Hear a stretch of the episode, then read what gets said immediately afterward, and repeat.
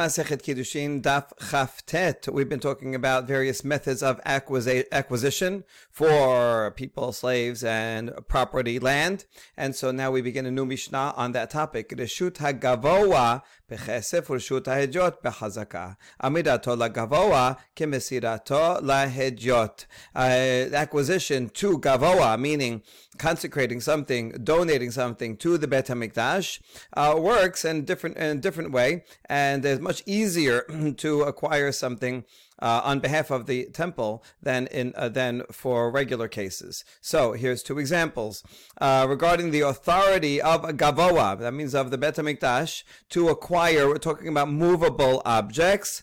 They can do it with money, whereas for the authority for a lay authority, it has to be by physical possession. We saw that already in order to acquire a movable item, one has to pull on it or pick it up. We're calling that chazakah here, even though in the previous context, uh, chazakah was meant land, that you use the land. But here we're talking about movable objects. So while money does not make, finalize an acquisition, does not cause a transfer, trigger transfer regarding movable items for regular people, it does for the Bet HaMikdash. And furthermore, speaking to, for, in terms of is the same as handing off something for hijot. So if someone says, I uh, consecrate this item, I donate it to the Bet HaMikdash, just saying it, the Bet makes the Bet HaMikdash already own it, even if the uh, treasurer or representative of the, of the Bet HaMikdash has not yet taken possession of it.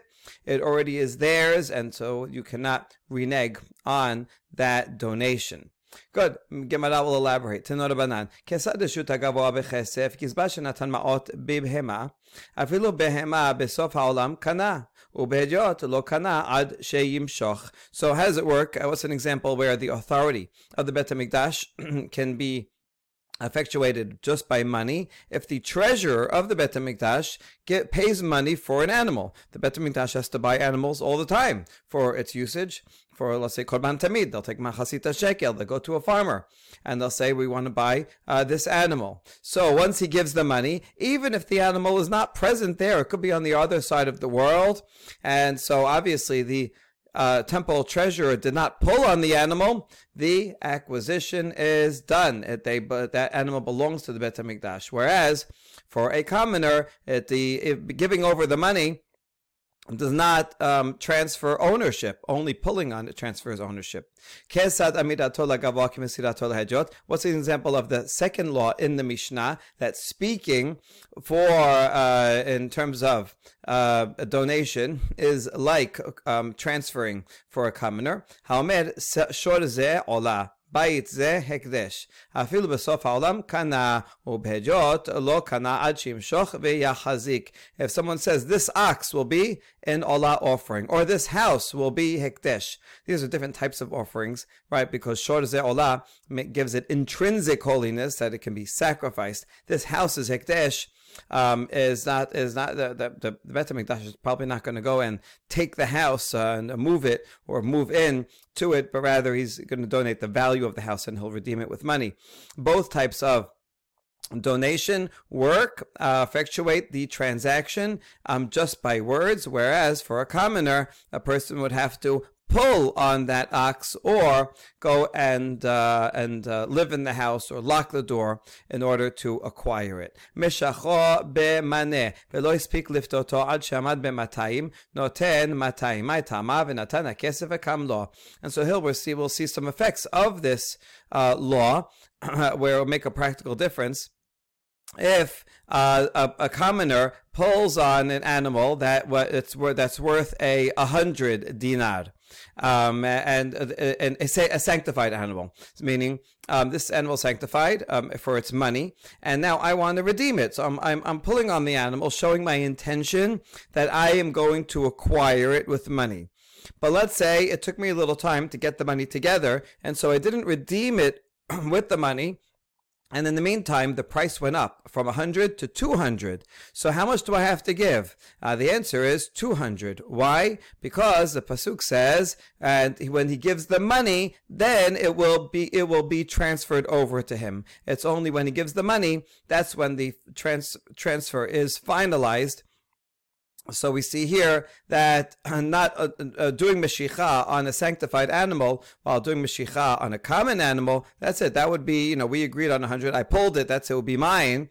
Uh, and the money would be in, you know, something that I owe you. Uh, I have to give you at eventually, right? But it was, if, it, if I pulled it at 100 uh, and the, you were a commoner and this was a regular animal, then it would we, that was that would be the sticking price. Whereas uh, for the Bet HaMikdash, the Bet HaMikdash gets the benefit of the higher price. And that's going to be the theme throughout. The Bet HaMikdash always gets the benefit of a change. So the opposite case where I pull an, a, a sanctified uh, item, uh, it's worth 200, and so my pulling, and that again, is my, shows my intention that I'm going to redeem it, and now it's worth 200, so I'm, I'm gonna, I'm committing, committing myself to pay 200 here. But by the time I got the money together, the price went down, it's only 100, I still have to pay the Bet HaMikdash a hundred. Bet HaMikdash always wins, right? The house always wins. Because the power of a commoner should not be greater than that of Hekdesh. If it was a case of a commoner and I just took your regular animal and I pulled it because we agreed on a price, of uh, 200 and I pull it, even if I don't pay you, I and the price goes down, I still have to pay you that original price. The price at the pulling is the agreed upon price. And so Hekdesh should not lose out and be uh, have less power than a commoner. So that's why the Hekdesh in this case gets 200. And the previous case, also gets 200 because there is the uh, um, is the payment, right? We saw for Hekdesh, the, for, for authority of Hekdesh, money is powerful. The, the, the treasurer can buy with coins and, and acquire something even on the other, other side of the world. And the same thing with selling um, if I pay once I uh, if I didn't pay yet, um, and I only pulled on it, so the Bet Hamikdash could say, "Oh, well, you didn't pay yet, so it didn't go through yet." So uh, therefore, uh, the Bet Hamikdash um, goes with um, with the transfer of money. That would be the main thing. Nevertheless, even though the transfer of money is the main thing, and so the Bet HaMikdash benefits in this case, still the Bet HaMikdash should not lose out and be worse than the commoner. So that's why the Bet HaMikdash gets the best of both worlds. פדאו במאתיים ולא הספיק למשכו עד שעמד במנה, נותן מאתיים. Now the order of events is the other way around. I gave the money first, right? I went to a temple treasurer and I gave him 200 for this particular ox because now I'm, I'm redeeming it, but I didn't get a chance to actually pull it. And in the meantime, right, by the time I, uh, I, I got around to actually pulling on the animal, the price went down and now it's only 100. Still, that 200, I gave it already and I, I, I can't get it back. Right, the 200 is sticks. My tamav and law. As we said before regarding uh, redemption, it's giving the giving of the money. That is what makes the transfer. So that's it. I I already bought it. I already redeemed it. Um, and again, because in the in the authority of the Bet Hamikdash, is the money that effectuates the transfer in both ways. Now, Pida Shamad Ve'en Mane. If I went to the temple treasurer and I, uh, I gave him a hundred dollars, uh, for this ox, and now by the time I went around, I got around to pulling on it, it went up in price, 200. So in this case, well, we, we again we said for authority of Bet Hamikdash, the money is what makes the transfer. So when I gave the hundred, that's it, right? It's mine, even though I didn't pull on it yet. And so in this case, what's redeemed is redeemed, and I have to give only a hundred, so I can benefit in this case, right? Whereas if it was a person it would not be so. So now we ask, how come we don't? How come we don't um, uh, give him the, the the give the person the worst deal and give the Bet Hamikdash the better deal? In this case, also, amai should the the the power of a commoner should not be uh, more than Hekdesh. And if it was a commoner in this case, and let's say I was just buying it from you, and I gave you a $100, but I didn't pull on it yet, and then it went up to 200 So since I didn't pull on it, on it yet, the the transaction is not finalized, and you could say, "Don't forget it." You know, in the meantime, it went up in price. You have to give me another hundred, and I would have to give another hundred if it was a commoner sale. So how come we don't say the same thing? How come here we go we go strictly with the rule that for the authority of the Bet Hamikdash, money is what makes a transaction, and that's it. now the commoner can benefit? And the answer is atu hejot la If a commoner would do such a thing, would they not get a curse called the misha parat curse? Uh, this is when something is technically legal permitted, but is against the spirit of the law and against the uh, the wishes of the chachamim. Is basically an unethical thing to do. So the so the rabbis say, eh, someone who does this, even though technically it's a it's a valid legal uh, thing to do, uh, will still will give him a curse and say he Hashem, who exacted punishment over the generation of the flood, should give punishment to anyone who does this. Well, what is it talking about? If I say, um, you know, we agree on a price, and I give you a hundred dollars for this ox, right? And we agree, and you take the hundred dollars, but I didn't pull out and eat yet, and then the price goes up and now, even though legally you have a right to say, oh, well, you didn't take it yet. Therefore, you know what? I renege on the deal. And uh, if you still want it, now you have to pay the new price of 200. Even though you have a legal right to do that, the rabbis say someone who does that should be, should get punished, right? It's not a proper thing to do. It's not an upright uh, and um, upstanding thing to do. So therefore, if a hejot does it, even though legally is permitted, we look down upon it Therefore, we do not say apply in this case lo koach hejot hamur mehekdesh, um, because since even in a hejot case we expect the person not to do that, and most people are not going to to insist on the price that goes up. Therefore, it's, it's just equal. And so, in the case of hekdesh as well, since I already paid the temple treasurer 100, and the payment finishes, effectuates the redemption. It's, it is already mine, even though I didn't pull on it yet. And so in that case, we say, well, you didn't, you didn't, uh, you paid already. So that effectuated the transaction, transaction. And so what? That you didn't pull on it yet. It's already yours. So take it. And the Bet HaMikdash is not losing out anything because if the same thing was done with a person, also the, uh, expectation of the rabbis would be that a person will not then go and raise the price. And so it's actually just the same. All right. Now we come to the next Mishnah, somewhat famous Mishnah. Um, it's not clear how it's related to what came before because we're not talking about acquisitions or anything.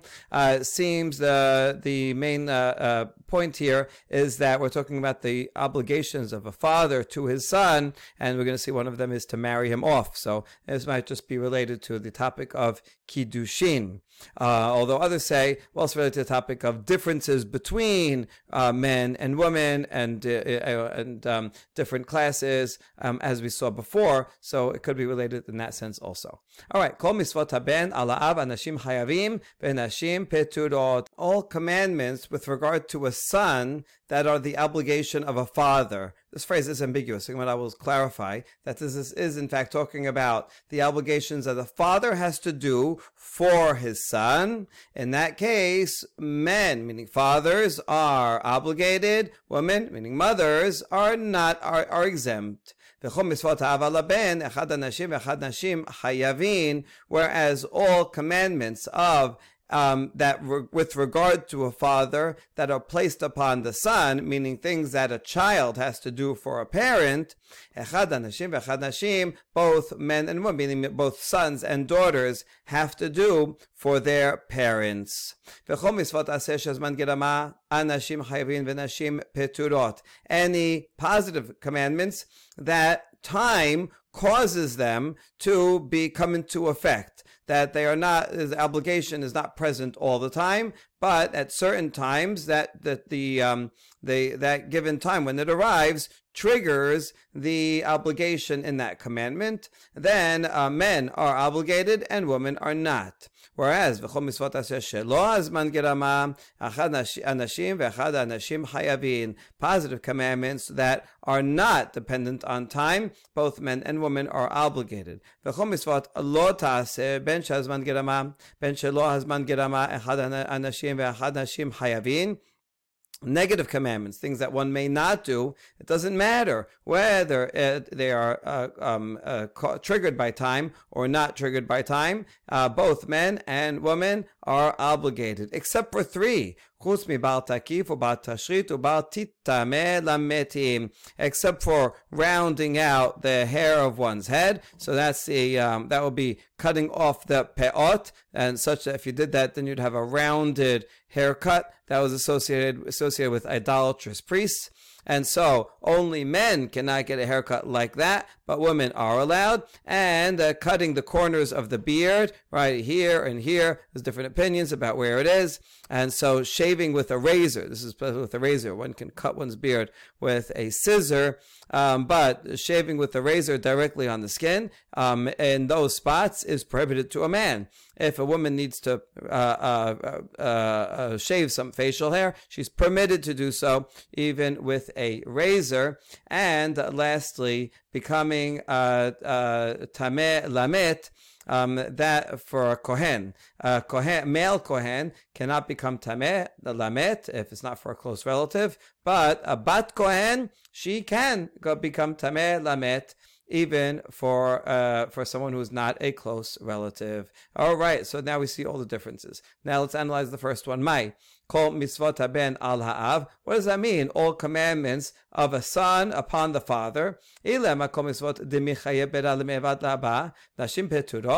you say a more seems like a more straightforward reading, any commandment that a son has to do for the father, like kibud av, you're going to tell me that women don't have to do it? Daughters don't have to, um, uh, not obligated and mitzvot to do for their parents? Vatanya ish and the ela ish.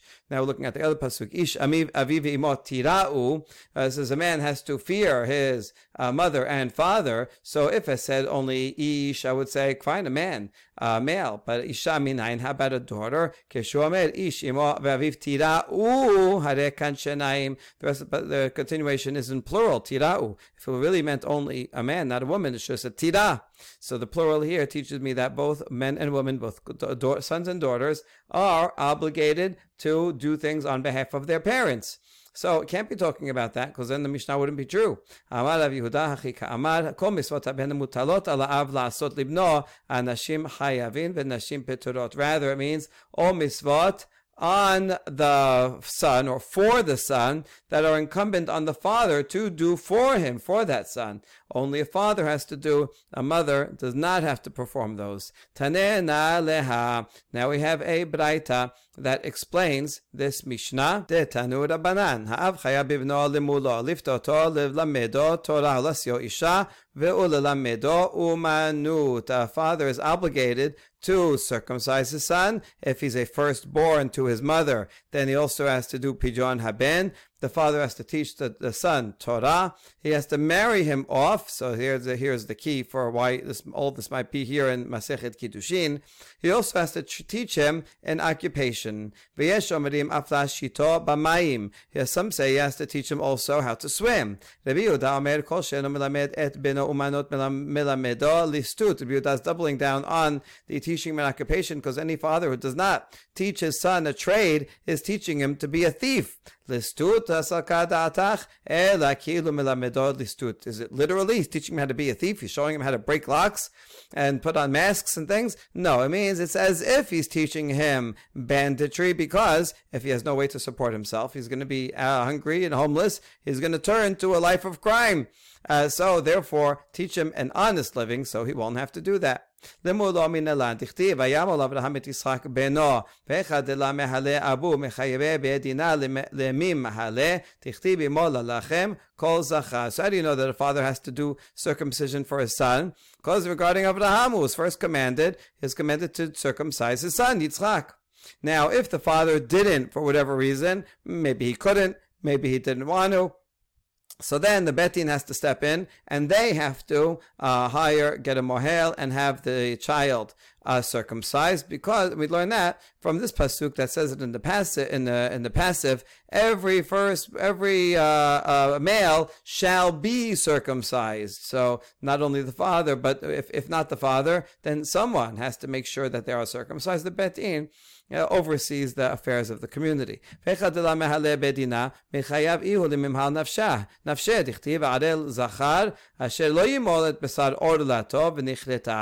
the bet din didn't do it, for whatever reason, they didn't realize there's no bet din in that town, and this child grows up and now he's bar mitzvah. He realizes, oh, I don't have a brit milah, so he's obligated to have himself circumcised. He has to hire someone and go get get himself circumcised. As the pasuk says, any male who's not circumcised, who does not circumcise his flesh, shall be cut off from people. So he has an obligation to make sure that he is circumcised, right? Anyone who does not do his circumcision, so he gets so not he gets karet. Well, if it was already done when he was a child by his father, then that's fine. But if not, he is responsible for doing it himself. You see that from because it says it says that about the person himself that he is lo yimol et besar lato. So that means if it's not done for him, he has to do it himself. Now, how do we know that a mother is not obligated to uh, circumcise her child, right? And it could be either she knows how to do it and she does a circumcision, or she, uh, like most men do, hire a mohel to do it, but she would be responsible to make for uh, seeing to it that her child is circumcised. Is, is circumcised. How do we know that she is not obligated? Because Mishnah said that these are commandments are only upon the father, not the mother. oto Elohim oto velo ota. So it says regarding Abraham, Hashem told him, Abraham, go and circumcise your son. It, it didn't say, and uh, as Hashem told her, uh, there's no commandment to Sarah regarding uh, this. Ashkechan miyad dorot minalan. Fine, that makes sense. In that first generation, Abraham happened to be Hashem told Abraham to do it. But how do you know that's true for all generations, that's always the father and not the mother. Maybe only in the first generation happened to be Abraham is the first one to to do it, and just you know Sarah was not doing it. But maybe in general, for mothers do. Uh, are obligated. Tana deber bi Ishmael kol makom shemasav eno ela zeruz miyad uldorot. We learned from a Braita from the school of Rabbi Ishmael that when it says sav, uh, it says here kasher siva oto. The word sav is uh, telling people that you should make sure to do it and it applies then and for all generations. So that it's the same right? The law will be will uh, will apply the same way. So just like in the first generation it applied to a father abraham and not to mother sarah so too in all generations it applies to a father. Now zeruz now how do you know that sav is always a language of galvanizing getting a person excited, go and do it right away. Because here it says in the same pasuk v'sav, and also says that you should make him strong, encourage him. So zeruz is always a language of encouragement. We see that here it says the word siva, and it says explicitly that this is going to be true from now and forever for all generations. And so therefore, from this hekesh, it says siva regarding this. Every anytime it says siva, it also means it's for all generations. Okay, so we learn from here that a mother is not the uh, uh, not obligated to go and make sure her child is circumcised. Incidentally, a, fee, a woman can actually be a mohelet. We learn that from Sipora uh, when uh, Moshe was uh, not not circumcising his son. She came in with the flintstone and she did it. So um, therefore, technically, that's allowed. Although we don't see that happen very often. Doto, to uh, redeem his son. Kol kol banecha. So how do you know the father has to redeem his son if he is a firstborn from his mother? Because it says, all of your firstborn you must redeem. Fecha de la abu ihu pado. Now if the father didn't do it, again, for whatever reason, is not around, is not able, doesn't uh, doesn't want to, then the child, when he grows up, has to redeem himself. The obligation is still there, right? That money is still owed to the kohen. He still has that holiness of a bechor that has to be redeemed. So the child can do it himself when he grows up. How do you know that? The mother is not also obligated. You know, could be both are obligated. Someone, the father or the mother, has to go and make sure you do a pidyon haben. tipadeh, tipadeh, kol mesuveh lifdot et asmo, mesuveh lifdot et acherim. V'chol she'eno mesuveh lifdot et asmo, eno mesuveh lifdot acherim. Since the, past the word tifdeh, and eh, you can read it both ways. You can read it tifte, and uh, right, you shall redeem, and also tipade, you shall be redeemed. So we learn that uh, we learn an equivalence. Anyone who is commanded to redeem himself, and that's here talking about a son who grows up, he has to redeem himself, will also be obligated to redeem others if he is the father of a, of a Bechor. But anyone who is not obligated to redeem himself is not obligated to redeem others. A woman is not commanded to redeem herself, and therefore she is not commanded to redeem her son. Now, how do we know that? How do you know? Maybe a firstborn daughter um, has to redeem herself herself when she grows up. תכתיב, תפדה, תיפדה. כל שאחרים מסובין לפתותו, מסווה לפתות את עצמו. וכל שאין אחרים מסובין לפתותו, אין מסווה לפתות את עצמו. So again, we take this equivalence of these two readings of the word, and we say, in any case where someone else is obligated to redeem that person, then that person is also obligated to redeem themselves when they grow up. That is true for a boy, there where there's a says a father is obligated to redeem his son, so that's why the son has to redeem himself if it's not done. But someone uh, where others are not commanded to redeem them, that's true for a daughter, uh, that daughter does not have to redeem herself either when she grows up. And uh, finally, how do you know that a parent doesn't have to do pidyon on a firstborn daughter?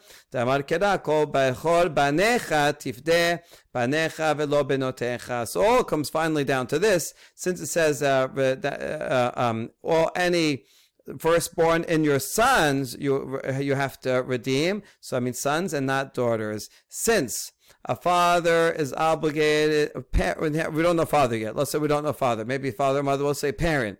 Since a parent is obligated to redeem only a son and not a daughter, therefore, a daughter is not required to redeem herself when she grows up. Since she's not required to redeem herself, she's also not required to redeem others, including her own son.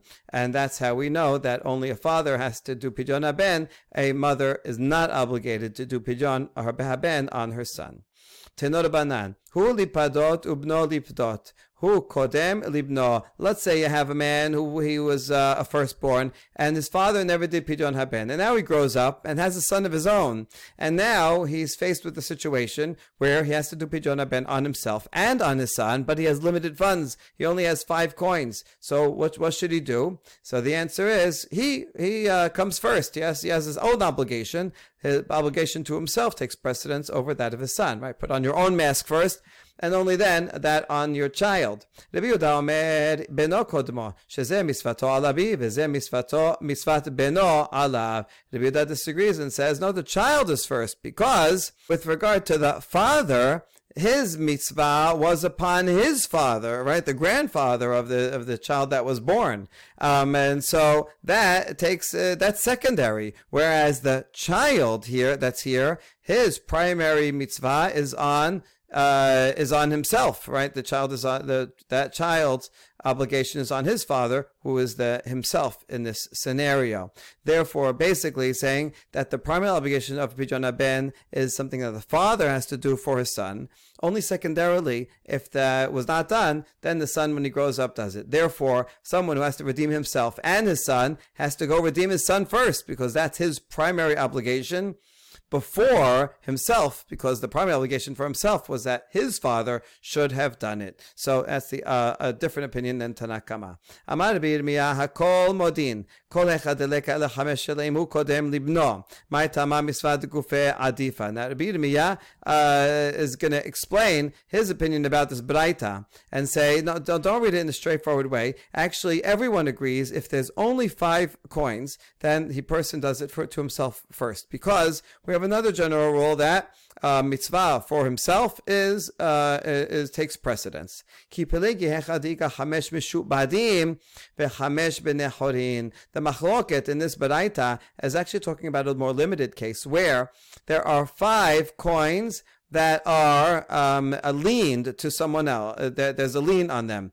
meaning that, that there's a, a lien on a property that's worth five selaim and that's the property has already been sold. So there's a there's someone out there with uh, with that money. If someone has a prior lien to it, then they can go and collect it. But otherwise, it's not available. There's another five selaim that are unsold property that he has here in hand and cash.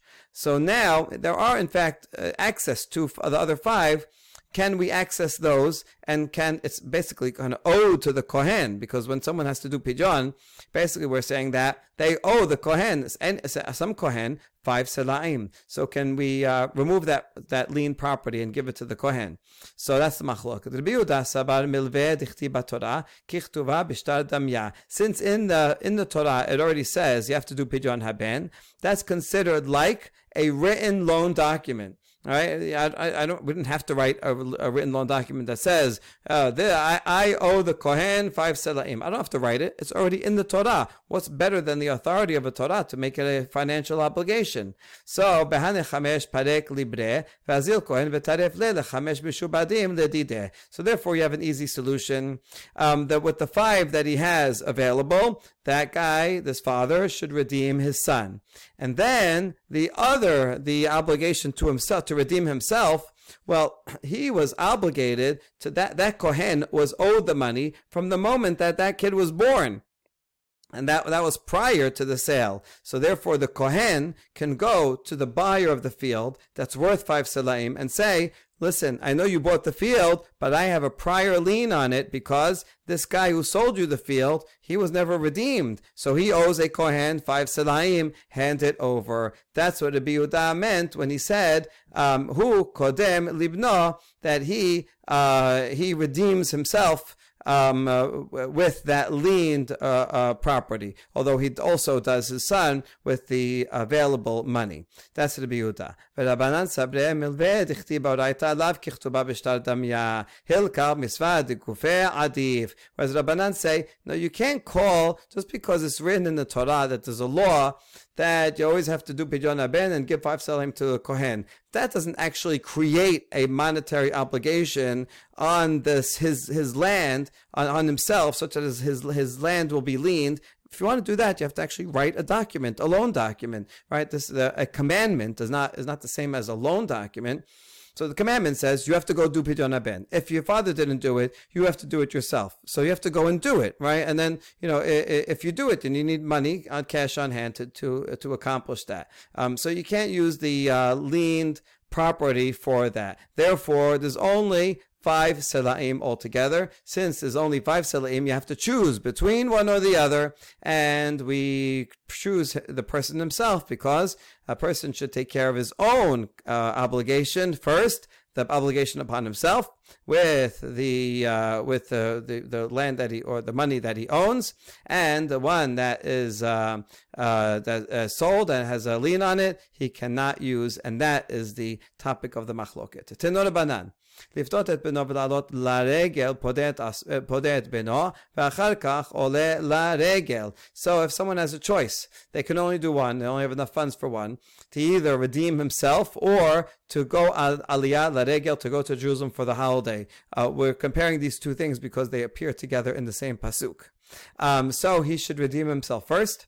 And then, if he has leftover money, then he can go and do aliyah. Rabbi Yehuda Omer oled aregel v'achar kach bodet benosh. Hizo mitzvah oberet, hizo mitzvah she'ena oberet. Rabbi Yehuda disagrees and says, go, go, go enjoy the holiday and uh, then eventually, when you can, do pidyon. Why? Because aliyah la regel is uh, well, the time will pass, right? You can, if you're gonna uh, Pesach is to be finished, right? Sukkot will be finished. You won't be able to do it. So this is something that takes priority because it happens right away. Whereas the pidyon ben, okay, you're supposed to do it as early as you can after 30 days, but if you didn't, um, so you could do it next month. You could do it in two months, whenever you get the money, whenever you can. So that way you can end up being able to do both. So we understand according to Biudah, he gave the reason, right? Because you want to do the one that's pressing right away and because otherwise you won't be able to do it at all, and then you do pidyon ben that you could do later. But Abanan, what's the reason? He doesn't give a reason. Because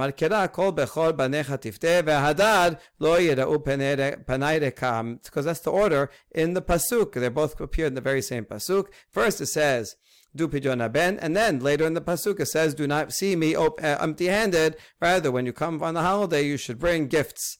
And so that's talking about Aliyah Laregel. Tanu Rabbanan. Minayin shim hayu lo chamisha banim chamesh nashim shachayav lifdot kulan. How do we know that if a person had five firstborn uh, boys from five different wives, meaning it's it's not his firstborn, but it's their firstborn that you have to do pidyon haben for all of them.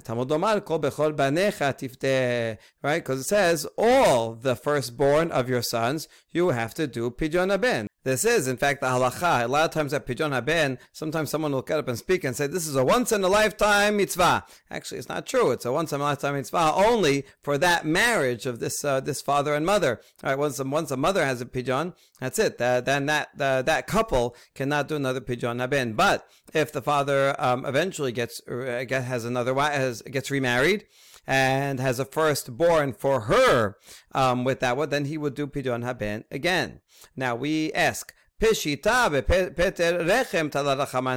isn't this obvious? The whole point, the, the, the, the Torah says this is a peter rechem, the firstborn from a womb. Therefore, dependent on the on the mother, right? Anytime it's her firstborn, you're gonna have to do pidyon haben. Why do you have to give me? Why do you have to uh, go through and give me a, a find the pasuk for this? Kol bechor. Why do we need that? Mahu nelat bechor bechor min reshit ono afkan reshit ono kamashmalan. Because I might have thought maybe we should make a gizera shava firstborn and firstborn regarding from inheritance. Regarding inheritance, this is the first of his strength for inheritance is only one firstborn of a father, right? His firstborn son gets double. Um, and it doesn't matter if it's from if he has two wives or three wives, and there's firstborns from each of them. It's whoever got whoever he sired first gets the double portion, and not all the the firstborn the, that was born his from him second, even though it was the firstborn from the mother. And so, but I might have thought I should make a gezer shava and say uh, for pidyon ben also it's his firstborn. So that's why I asked the teacher teach me kol ben you do Pidyon Ben for every single one of the firstborn from its mother. Le lamedo Torah. On the list of the Braita is that a father has to teach his son Torah. Min dichtib. Ve limedetem otamet benechem. How do we know that? Because the pasuk in Shema says you have to teach your children. Now, if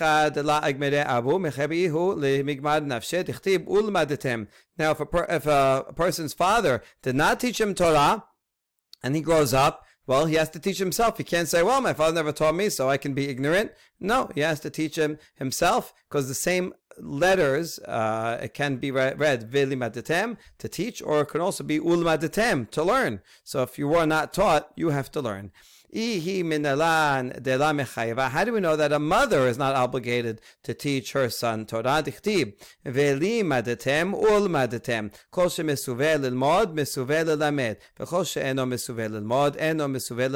Just like we had uh, that exercise similar similarly before, since it says the word and you can re- vocalize it as teach or learn, so we make a comparison between them. Anyone who is obligated to learn is obligated to teach, but anyone who's not obligated to learn themselves is not obligated to teach. So, since a woman is not obligated to learn, she is not obligated to teach her son. So now the next step, how do you know that a woman is not obligated to learn Torah herself? Also from the same uh, uh, two readings that we make equivalent.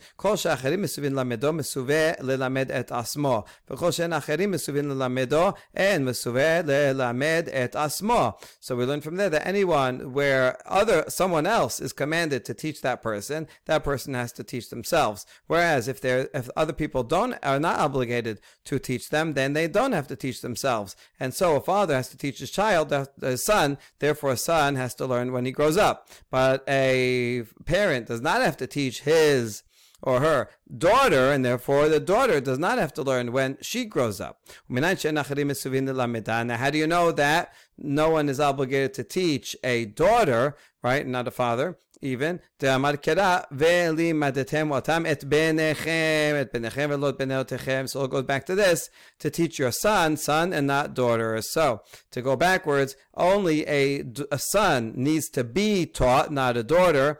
Therefore, only a son needs to teach himself if his father didn't uh, didn't teach him, and therefore only a father is obligated to teach his son, and the mother is not obligated to teach her son. Da tanura banan. Hu lilmod ubeno lilmod. Hu kodem libno. Now, uh, similar to the exercise we said before, what if you have a choice and either I learn myself or my son goes to learn? I only have enough, uh, you know, money for one teacher or someone has to go to work or whatever. All right, so who comes first? The person himself is uh, comes comes uh, is obligated before going to and teaching and having his son taught. The im beno umemulach v'tamudo mitkaim beyado beno kodmor. Biuda says, well, it depends. If the son is diligent and sharp and he's going to keep his learning, then the son, the son has more talent, and will grow better. So then the son had, takes precedence. Kiha Rav Yaakov, Bere Rav Aha Bar Yaakov, Shedare Abu. Lekamed abaye. Ki ata chazye de lahava mechadedin shemate. So for example, Rav Yaakov, the son of Rav Acha, the son of Yaakov, his father sent him to go study before Abaye. So he went and studied with him for a while, and uh, he saw that the, the, the child is not, uh, his, his learning is not sharp. So Amale Ana Difaminach Tubat Dezil Ana. I see you you have uh, ADD. You're you're you're not you're not you're not comprehending and uh, remembering the learning. You know what? Better that I go and you stay home. I will go and study. So you that's an example, right? It says even though. Uh, you know, the, if the child was better, then the child would go. But if not, then he should go himself because that he is more important than his uh, uh one is more important is more obligated than his son. Shema Abaye deka hava'ate. Now Abaye, who was a teacher there, heard that Rav Yaakov is coming to the yeshiva himself. He's not sending his son anymore. And he was uh, known as a great tzaddik. הווה מזיק ברבנן דאביי תחי הבו איילה בטרן אפילו ביממה הבו מתזכה. And now in the study hall of Abaye, there was a demon, and it was uh, so powerful, it was harming people. Uh, when two people would enter, they would be harmed, even during the day. Usually demons aren't, um, uh, don't attack during the day, only at night, and only when someone's attacking alone. But this one didn't follow the rules of demons, and wouldn't behave himself and was attacking people, and no one can control it. Amar lehulat etevle inash. Efshad dimitrachesh nisa. So Abaye said to the townspeople, nobody host him. Don't bring him to his house. That way, he'll have nowhere to sleep except in the Bet Midrash. And so he'll spend the whole night in the Bet Midrash, and the demon surely will come. Even, even this demon comes out more at night. And then, uh, who knows, maybe a miracle will, will occur and Rav Yaakov will be attacked by the demon, but he will slay the demon and that will save us all. So Abaye is setting up Rav, uh, Rav Acha here. Anyway, al bat behahu berabanan. So Rav Acha came and he uh, spent the night in the berabanan in the study hall. Idamele ketanina vata. And the demon came and uh, took the appearance. I guess it could have different appearances of a seven-headed serpent. Kol Rav Acha, he was praying, and every time he bowed down, uh, one of the heads would fall off. Amar lehula machad, trechesh nisa, sakintin. Rav next day got upset. If not that a miracle had occurred, you would have placed me in danger, right? You know, you used me uh, for this purpose. So look, it, it, uh, it turned out all right, but you know, we, we don't we don't like to rely on miracles. Now,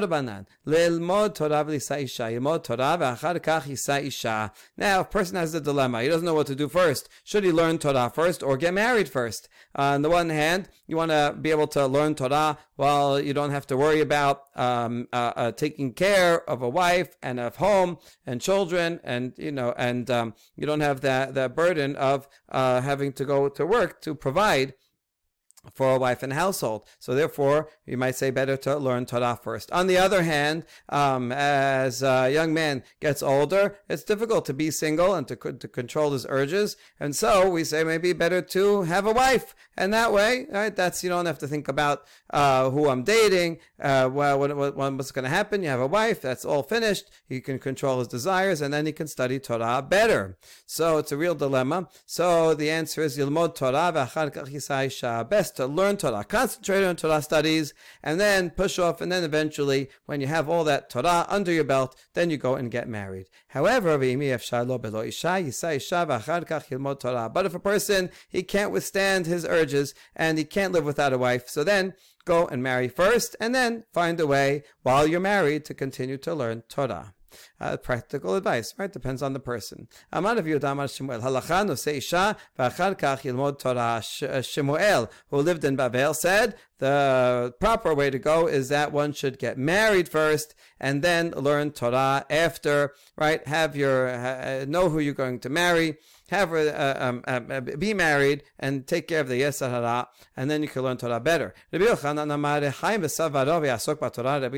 who's from Eretz Israel, says, what do you mean if a person has a millstone around his neck, meaning the obligation, the responsibility to provide for his wife or his family, uh, he's going to feel the pressure all the time to have to go to work. How's he going to sit and be able to concentrate on Torah? Therefore, no, don't do that. Just study Torah first and uh, um, push off marriage till later. They're not actually disagreeing with, with each other because they live in different countries, and this is for us and that's for them. In Bavel, there was a different type of economy, um, and so a person could get married, and his wife would go and get a job and provide, and he can continue to learn Torah, and that was fine. Whereas in Eretz Israel, it didn't work that way. In Eretz Israel, the person, the man would have to go provide. So then, how's he going to be able to study Torah? So therefore, study Torah first. That's one explanation. There's different explanations about the differences between Eretz Israel and Bavel, um, but since the situation was different in each, so each uh, answer applies to each uh, to each one. So basically, you know, we have to do what is practical in one one given's uh, one's given uh, condition and atmosphere. Now, further on, the benefits of getting married young, as they did in Bavel. Mishtabach le Rav Chisda Rav Huna de Rav Hamnuna Adam Gadol Hu. Rav Chisda used to tell Rav Huna that Rav Rav Chisda used to tell Rav Huna about Rav Hamnuna. Tell him that oh, this is a, he's a great he's a great man. So Rav Huna says, well, when he comes to you, I'd like to meet him. Right? Come, bring him to me so I can meet this great man that you speak of. Uh, so one day he did come, and Rav Huna sees that he doesn't cover his head with a cloth, uh, like the Torah scholars would cover their heads, kind of like today when you know some people cover their heads with a talit when they're when they're praying, a sign of piety. He sees he's not doing that. So he says, how come how come you don't cover your head with a with uh, with a cloth? uh, to show your extra piety if you're a great, ma- a great man. Amale de la nasibna, because I'm not married. This seems to be the origin of the custom that for Ashkenazim uh, do not wear a talit um, uh, because they're not married. I mean, talit uh, lit atef is you know we wrap our heads, and so uh, associated with that. So he says, I'm not married, so I'm not you know even though he might be great in Torah, if he's not married, he's not going to uh, do this custom of covering his head. Chazit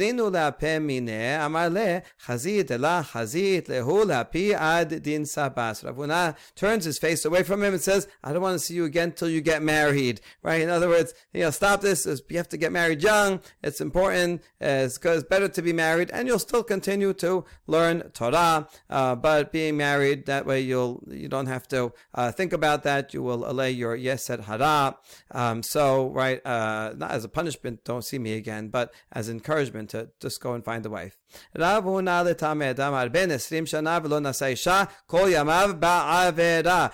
was following what is his general opinion, because he says if someone's already 20 years old and still not married, then his days will all be in sin, because he won't be able to control his actions and his thoughts. Um, and so one should get married latest, later, better earlier, latest 20. Now, does it mean really aveda? He's really going to go around and do uh, illicit uh, sexual relations? No, it means that he's going to be have thoughts of sin um, so, in order to avoid even the thoughts of sin, better to get married younger. Amarava. vechen tana deber Rabbi Yishmael. Ad esim shana yoshe bakadosh baruch hu mesaper adam matai yisa isha. Kevan shege eh, esrim velo nasa omer tipach asmotav. And we have, Rava says, is also a beraita from the school of Rabbi Yishmael that says, until a person is 20 years old, HaKadosh Baruch Hu sits and waits. So when's he going to get married? I hope he's going to get married. Hashem is rooting him on. Right, go and find someone. He gets to 20 and still he's not married. Hashem says, loses his patience. It says, let that person's bones swell. They're angry at him, right? That, you know, I'm, I'm, hoping for you. I was rooting for you. That's it. You still, you know, you still can't find anybody. It still means you're not motivated to do so. And uh, you know what? Uh, Hashem gives up on that person. Amar Rav Chisda, Hi, the adifna mechaverai, the zasibna b'shitza. Rav Chisda also praised uh, the value of getting married younger. He says, I'm superior to my colleagues because I got married when I was 16. nasibna be'arbesad, hava amina l'satan, gida be'anecha. And if only I would have gotten married at 14, I could have said to Satan, an arrow in your eye, meaning that he would have been able to overcome his yetzer hara totally. Um, uh, the idea is unlike uh, Christianity, where to overcome one's desires should be, you know, totally uh, be celibate and sublimate your physical self and be only spiritual, which basically doesn't work. Um, uh, Toran says uh, instead says um, channel channel one's uh, base desires to holiness, to holiness of marriage and building a family, and that way everything's good, right? All that urge is directed towards something good, towards holiness, and then um, he doesn't have to worry about the Yetzer Hara tempting him to do anything that is um, illegal or immoral.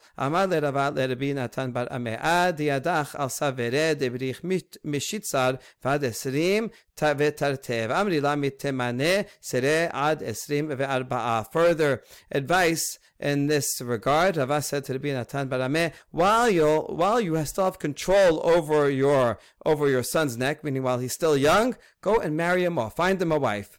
How, how old? Some say between 16 and 22 years old. Some say between 18 and 24 years old. That's the ideal time. Ech anoch lanad al pi Nechemia. Esrim mitemane sere v'ad esrim. And the dispute, the two opinions over here um, regarding how uh, how old one should marry off his child is uh, parallel a Tanaitic uh, uh, uh dispute as, as well as when it says uh, train a child in the way that he should go. Uh, these two Tanaim disagreed about the the age um, that is best for a parent to instruct the child. One says, talking about from 16 to 20 years old, 22 years old, and the other says from 18 to 24.